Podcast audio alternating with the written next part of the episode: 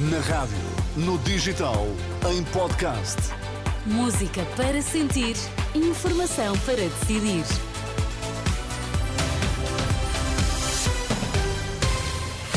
São as notícias das seis com a Ana Rita Borda d'Água. Para já os destaques, bom dia. Bom dia. Mais de metade dos portugueses desiste de mudar de casa, tudo por causa dos preços elevados. Agricultores estão hoje em protesto no distrito de Bragança.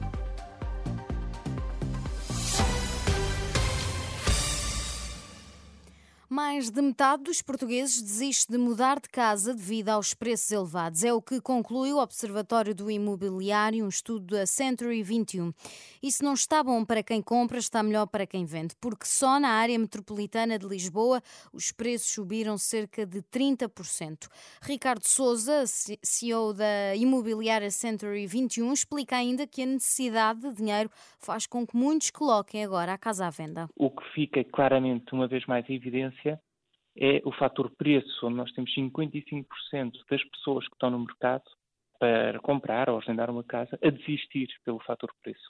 E quais são os motivos que levam as pessoas a mudar de casa? Temos fatores económicos, que, que entrou, que não existia, que é a necessidade de liquidez, mas o, os fatores fundamentais continuam a ser as alterações da estrutura familiar, no, o ser independente, o casamento, o divórcio, Outra novidade é que há mais pessoas a aceitar casas em segunda mão e mesmo a precisarem de obras. Mais de 92% preferem viver em casa própria, mas apenas 65% conseguem.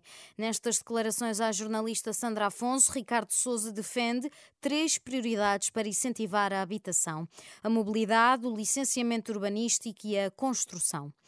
Houve um claro desinvestimento no combate às drogas. João Golão avisa que não tem meios para atuar no terreno. Em entrevista ao programa Hora da Verdade, da Renascença e do Jornal Público, o presidente do Instituto para os Comportamentos Aditivos e Dependências alerta para o aumento do consumo de drogas, um pouco por todo o país, e para o retardar da instalação definitiva do organismo que dirige. Aquilo que aconteceu foi uh, crise política, mais uma um, um delay de três meses e tal, e esta passagem só vai consumar-se no final de março. Portanto, neste momento, o ICAD funciona com os 80 profissionais que tinha o CICAD e os mil e tal que é suposto virem das ARS ainda não chegaram. Portanto, nós não temos meios para atuar no terreno. E provavelmente só vão chegar depois das eleições. Depois de, ma- a expectativa de é que seja em março. Mas depois há de haver também aqui Uh, enfim, tudo depende também do desfecho das eleições e de orientações políticas que porventura sejam dadas, uh, mas aquilo que é expectável é que a partir de março as coisas entrem em, em, em modo cruzeiro. Mas até lá, o ICAD, por exemplo, não tem orçamento ainda. Nesta entrevista, o presidente do ICAD dá razão à carta aberta dos autarcas de Alcântara e de Campo de Ourique, em Lisboa, divulgada esta semana pela Renascença, que pedem medidas urgentes para combater o aumento do consumo de droga no Vale de Alcântara, que abrange o antigo Casal Ventoso. Os agricultores estão hoje em protestos, os tratores saem à rua no distrito de Bragança. Está agendada uma manifestação em Macedo de Cavaleiros e Carrazeda de Anciães. Em declarações à Renascença, Ana Rita Bivar, do Movimento Civil de Agricultores de Portugal, na região Traz os Montes do Minho, fala de preocupações mais específicas deste território, defende a implementação de torres anti-granizo, sem as quais os agricultores estão sujeitos a grandes prejuízos. A porta-voz deste movimento admite que o protesto possa bloquear estradas, alega ser um movimento que atua de forma espontânea.